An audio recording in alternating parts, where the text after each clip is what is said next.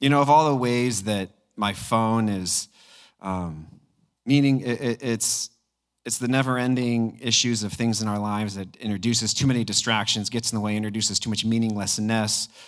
I got to say, there's one thing my phone does that is very meaningful, and I really appreciate it, and that's there's always a camera in my pocket. I take, uh, without exaggeration, five to 20 pictures a day. Um, and so I'm buying up cloud space like the Louisiana Purchase. Um, but at this point, what's great is that I, I, I, bought that cloud space as soon as I became a dad because I'm like, I know it's picture time. And so I can scroll back, and I'm talking, I can scroll through just days in 2017, 18, 19, and just see uh, my kids and all that's going on. Um, just thousands and thousands of pictures of all the little things they do. I primarily take pictures of them throughout the day. I was flipping through it. Um, uh, earlier this week and I came across a photo where I was about to go on a walk with Victoria when she was two. And I said, Do you want to walk? It was December. The rain had just let up. We're going to go out because the rain was letting out. I said, Do you want to walk or do you want to take the stroller? And she says, Stroller. So I'm getting the stroller ready. I say, Are you ready to go? And then she comes out like this. She's got her stroller. And, uh, you know, you snap those pictures because you're like, That's cute. I'm going to remember that. But it doesn't occur to you when you're snapping it until you flip through them years later that, like, like these are the good old days. Like those are the good old days. You, you feel busy. You feel like you're waiting for life to begin. You're at a in between places in life, but it's the stuff of life. It's the zest of life. And moments in that time that seemed like everyday life, now I realize those are the moments of a lifetime. Those are the things you remember. Those are the things that are so powerful to us. These years aren't the years that we wait for life to begin. These are the good old days. And there's a power in realizing that. At the time, I, you know, you think it's just normal. I think it's just Victoria being silly. And uh, yet we find this incredible power in it. You know, there's things I think in life that we can easily take for granted. We hold them in our hand, and then afterward, we realize how powerful they really were how big of a deal that really was. Um, I don't have it in here now, but there's a very grainy photo. It's, it's actually not a good photo at all of my, of my second oldest. We're on a road between here and the beach where she was crying so hard, flipping out, had to stop to be fed, and she's kind of cheered up, and I snapped a quick photo. And I love that picture. I hated that moment. You know, you're on the way back, it's difficult. You left five hours after you said you were going to leave, and um, she's screaming in the back, but that's the, it's just those things you leave afterward and, and you just kind of think i kind of wish i would have got it more. I wish i would have held it more. I think we can do that with, with even things like scripture. You read a passage over and over again and you're like ah it seems nice but then it hits you and it brings you to tears. And i wonder what's the, what is the space what, what helps us really grip and come down to understanding how important a thing is that we're holding? And so I, when i think about the christmas season I think that it comes by every year, and there's so much we do. There's so much that goes on, and so many things that are there family drama, things we're buying, places we have to go that it could be very easy to slip away. And so, this study is really that we are doing over, the, over four weeks is this time that we're looking at the songs of Advent. Almost all the songs of the New Testament have to do with the birth of Jesus. And there are these points when someone was so overcome, so present, so alive by what it meant to be present to the incarnation, to be part of this great plan, what it meant for Christ to be with us, Emmanuel, that their spirit was flooded with God and they burst into song. And so, really, this study is about reading four songs when heaven and nature sing, people and angels looking at what came out, so that 2,000 years later, we could join them in that praise and let Advent, let, let the incarnation, Emmanuel with us, be something that comes alive to our spirits. So we're going to read. Um, last week was the Magnificat, is the traditional name for Mary's song. This one's called the Benedictus. This is Zechariah's song. Um, and so we're going to be studying the Benedictus today, and we're going to start with a little bit of Zechariah's story. So we're going to start in uh, Luke 1, we're starting verse 5. In the time of King Herod, the king of Judah, there was a priest named Zechariah who belonged to the priestly division of Abijah. Uh, his wife Elizabeth was also a descendant of Aaron. Both of them were righteous in the sight of God, observing all the Lord's commands and decrees blamelessly. But they were childless because Elizabeth was not able to conceive, and they were both very old. Once, when Zechariah's division was on duty uh, and he was serving as priest before God, he was chosen by Lot, according to the custom of the priesthood, to go into the temple of the Lord and burn incense.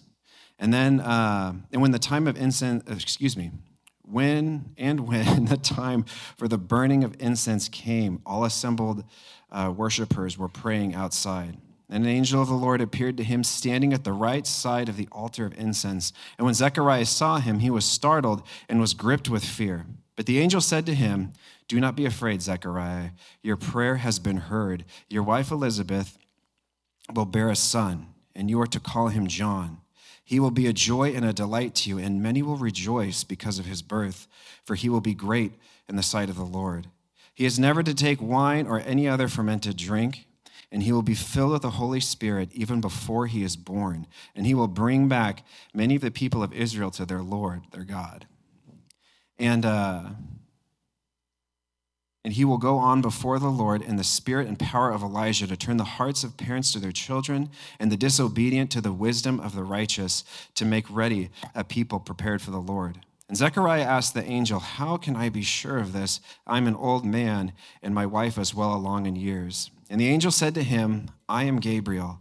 I stand in the presence of God, and I've been sent to speak with you, speak to you and tell you this good news. And now you will be silent and not able to speak until the day it happens, because you did not believe my words, uh, which will come true at their appointed time. Meanwhile, the people were waiting for Zechariah and wondering why he stayed uh, so long in the temple. When he came out, he could not speak to them. They realized he had seen a vision in the temple, for he kept making signs to them, but remained silent. And when his time of service was over, he went home, and after this, his wife became pregnant, uh, where she remained in seclusion for five months. The Lord has done this to me, she said. Uh, in these days, he has shown favor and has taken away my disgrace among the people. You know, John the Baptist, I have to say, is the most undersold figure in the New Testament, and I would say probably the scriptures altogether. He is one of the, he is so significant, and yet he's this little blip in our gospel stories compared to what he could have, would have, should have been in any other book. There are very few figures foretold in the New Testament and the Old Testament. There are two figures whose birth was foretold in the narrative it's Jesus Christ and John the Baptist. That's a really short list. He is prophetic and filled with the Spirit of God for the first time after 400 years of, of prophetic silence. And he is this grand connection, called from his infancy, which is incredibly significant in Scripture. Few people are called like that. He is the crown of the prophets.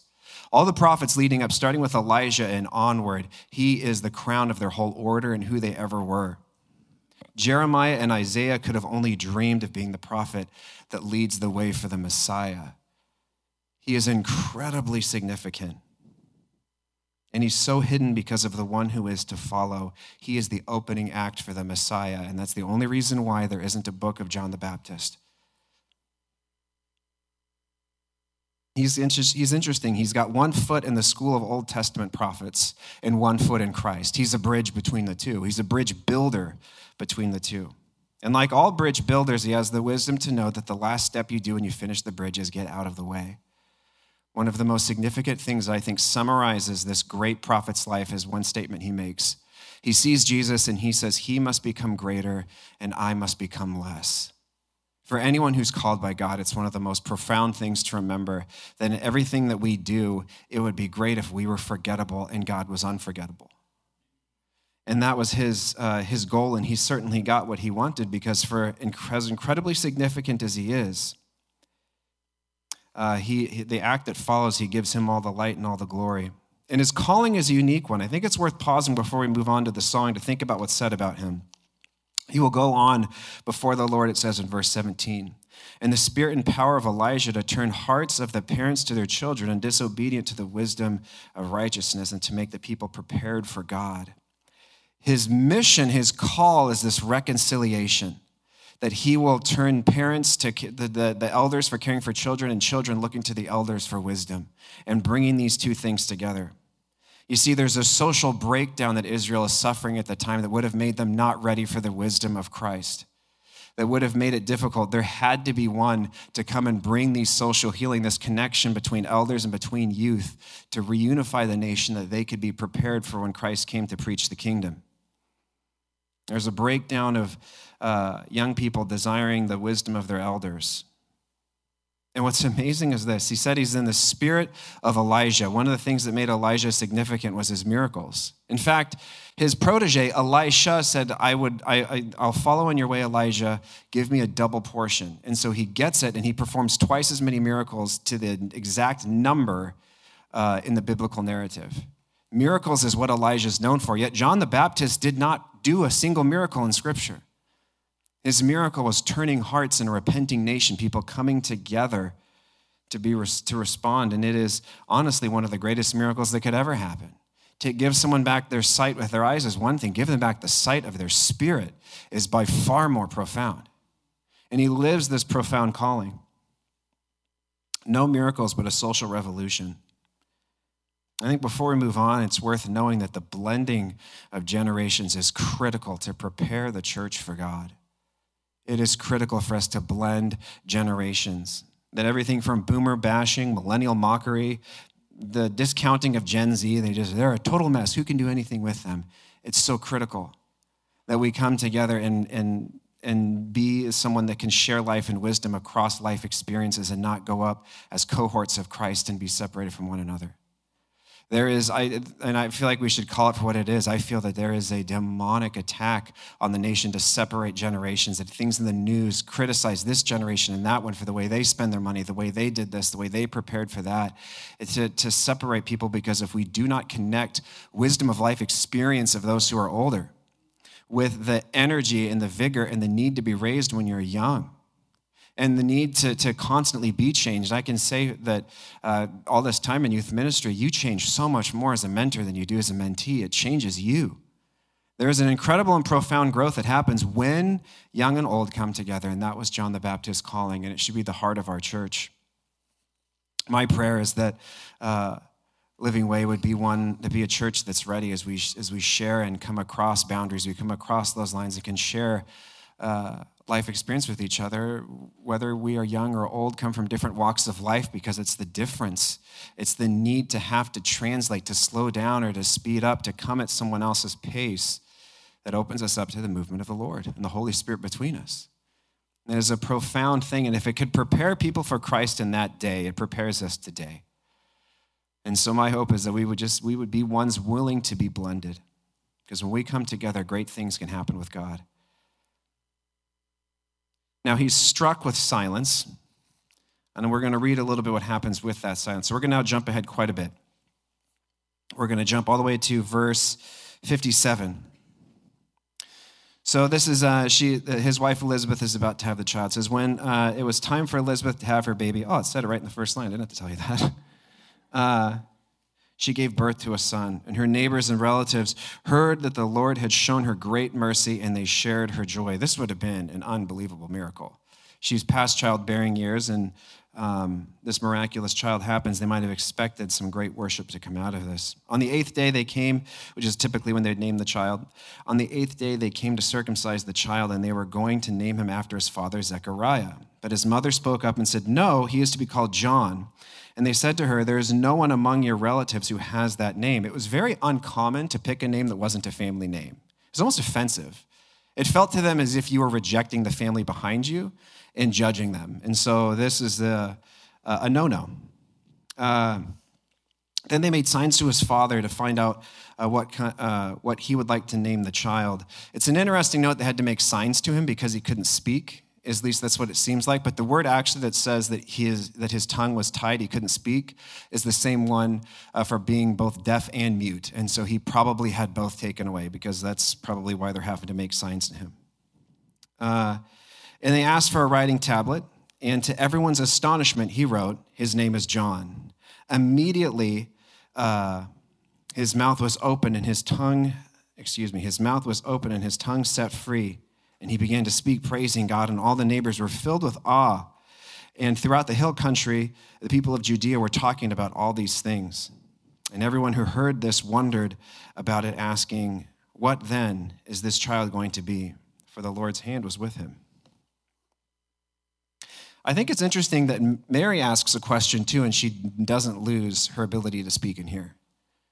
But if you read it in, in English, it's a little more difficult. In Greek, their questions are different. This, we have to remember our scriptures are written in Greek, and so Mary's question is a little bit different. It's uh, it involves wonder. It involves wonder of like how. So how it's not how can this, but it's more of a question of how is this going to work? Considering I've never slept with a man, how am I going to be a mother? And then she's given an explanation.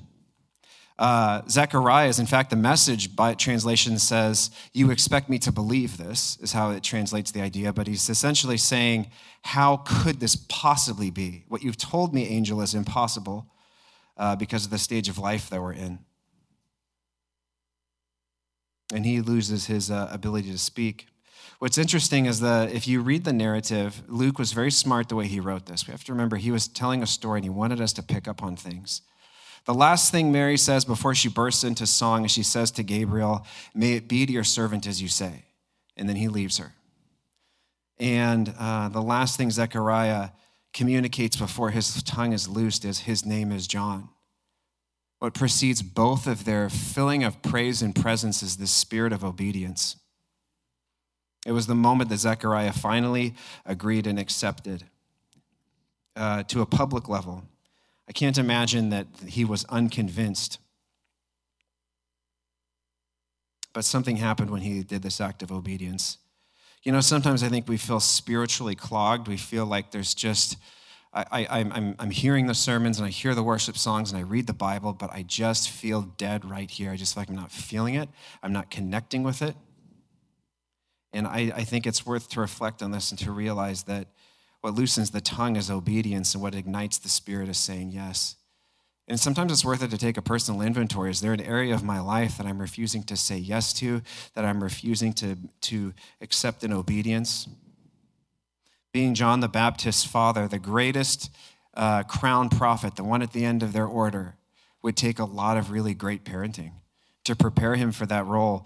And it wouldn't do well to have it be carried out by a father of weak faith. God was faithful to Zechariah even in this pressure. Even in this pressure of, you didn't respond well, and I need something changed within you, Zechariah, before you're ready to receive this blessing. It is a faithfulness to take care of him, to prepare him, to not drop him into the deep end, unable to swim. Because what's interesting is Zechariah essentially is very doubtfully asking for a sign, isn't he? How could this possibly be that I'm going to have this child? And I would say being struck deaf and mute is kind of a sign especially when it's you're struck deaf and mute and it's going to lift when the miracle is fulfilled. It's a sign. It was a sign to him then, and it's certainly a sign to him now that when he finally admits it and says his name is John, it means that all of it's true because his tongue is loosed, everything, the miracle happens, and he realizes everything Gabriel said was true. This boy really is going to bring people back to each other. It's going to reunite grandfathers and grandchildren. He's going to re knit together our order of life and our social structures so that when the Messiah comes, the nation will be ready for him. On the other side of this time of pressure, we find that Zechariah is abundantly more ready for the life and spirit that's about to fill him. And he bursts into song. Let's read the first half of, of Zechariah's song. So, this is called the Benedictus because the first word in the Latin Vulgate was Benedictus. His father Zechariah was filled with the Holy Spirit, and he prophesied Praise be to the Lord, the God of Israel, because he has come to his people and has redeemed them. He has raised up a horn of salvation for us in the house of his servant David.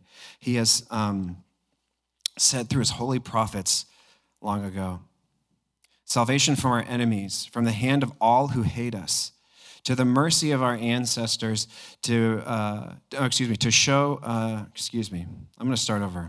I don't know why I'm not, I'm not wearing my glasses today, and I thought I could get away with it, and I'm not.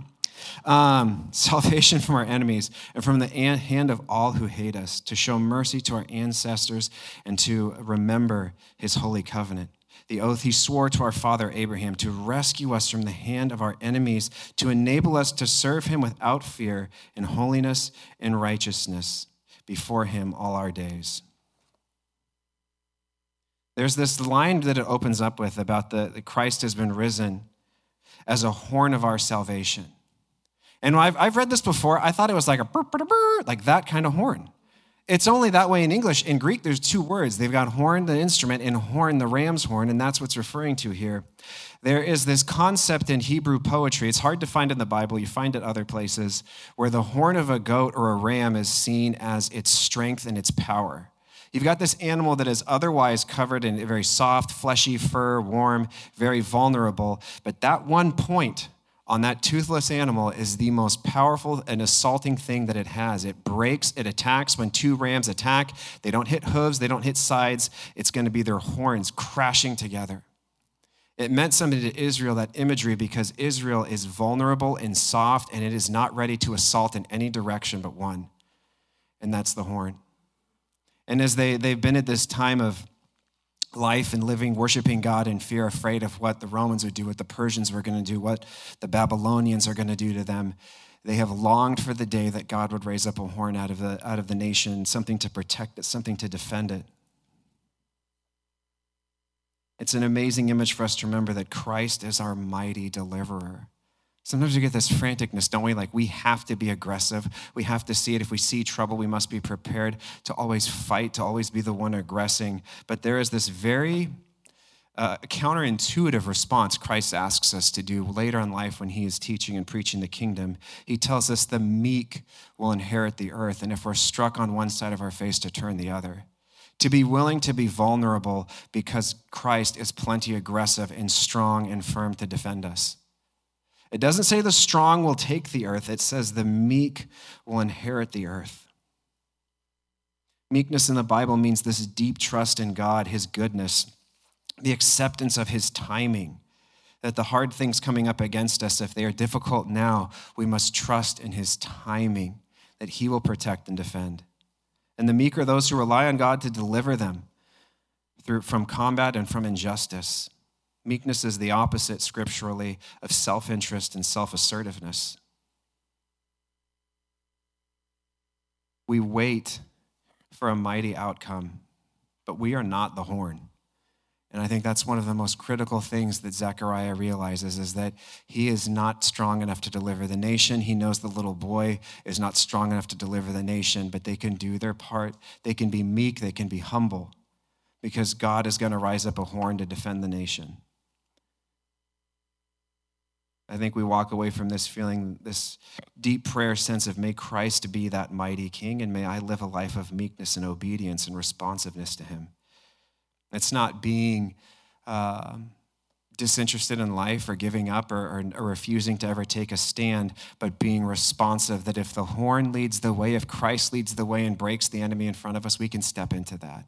We can step forward as he breaks, as if crashing through ice and cutting a new way for us through an iceberg. We can trust God to do the hard thing, the tough thing, and we can step forward in faith and taking a stance with him. But it is Christ who goes in front of us. It is not your job to fight. It's not your job to fix everything that you see. It's not your job to fix all the injustice we watch on the news. We still wait and rely on God.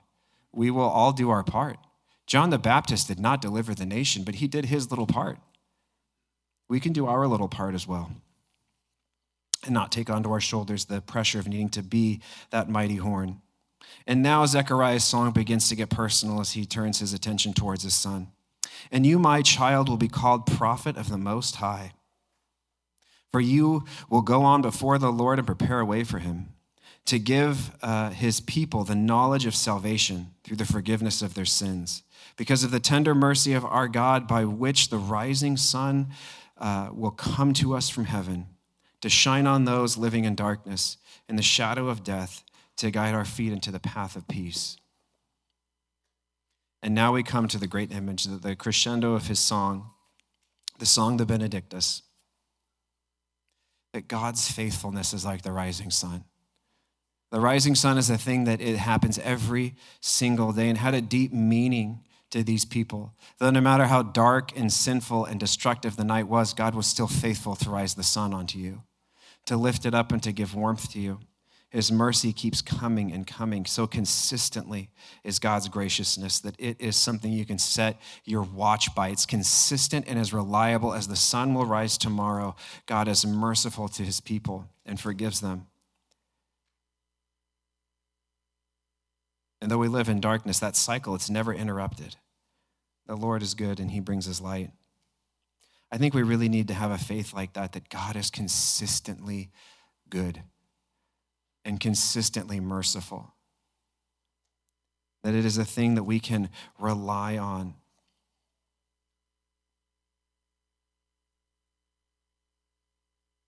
Zechariah is really awake to the moment. He's awake to the what it means to have Christ with us, to be to have Emmanuel come among us, to have God now moving and living with us. He's awake to the moment when he's filled with that spiritual light that shows him just how gracious God is. Right now know this. God is the horn of your salvation. The point of it, the breaking part, the strength that you needed. He is mighty, He is brave, He does the work. And so our, our part in this is to be meek and to say yes. That is Zechariah's lesson, is that he needed to be meek, to let God do miracles and to let him just respond. There he is standing in the presence of Gabriel. That, that's it. That's in terms of angels, that, that is A-class celebrity. He's mentioned in the Old Testament. And Gabriel tells him this mighty thing God will do this on your behalf. And Zechariah is wondering, How am I supposed to do this? I'm, I'm too old. And his lesson is be meek and say yes. it's remarkable to think that Mary had this belief. She was going to be the mother of the Messiah, and she's a 14 year old girl. May it be to your servant as you say. And I wonder if the difference between the two of them was that Mary realized God's going to have to do it because I can't. And Zechariah thought, How is God expecting me to get this done? The joy of Emmanuel, God with us, comes to us when we realize that Jesus coming to us in the flesh means that he is our protector, our guide with us. Imagine yourself for a moment lost in the woods, completely lost. You don't know where you are. Every moment you're vulnerable to predators. You don't have anything to protect yourself. And finally, the park ranger arrives, knowing where to go, confident in where he's taking you, and he's armed. Don't you feel better? I do.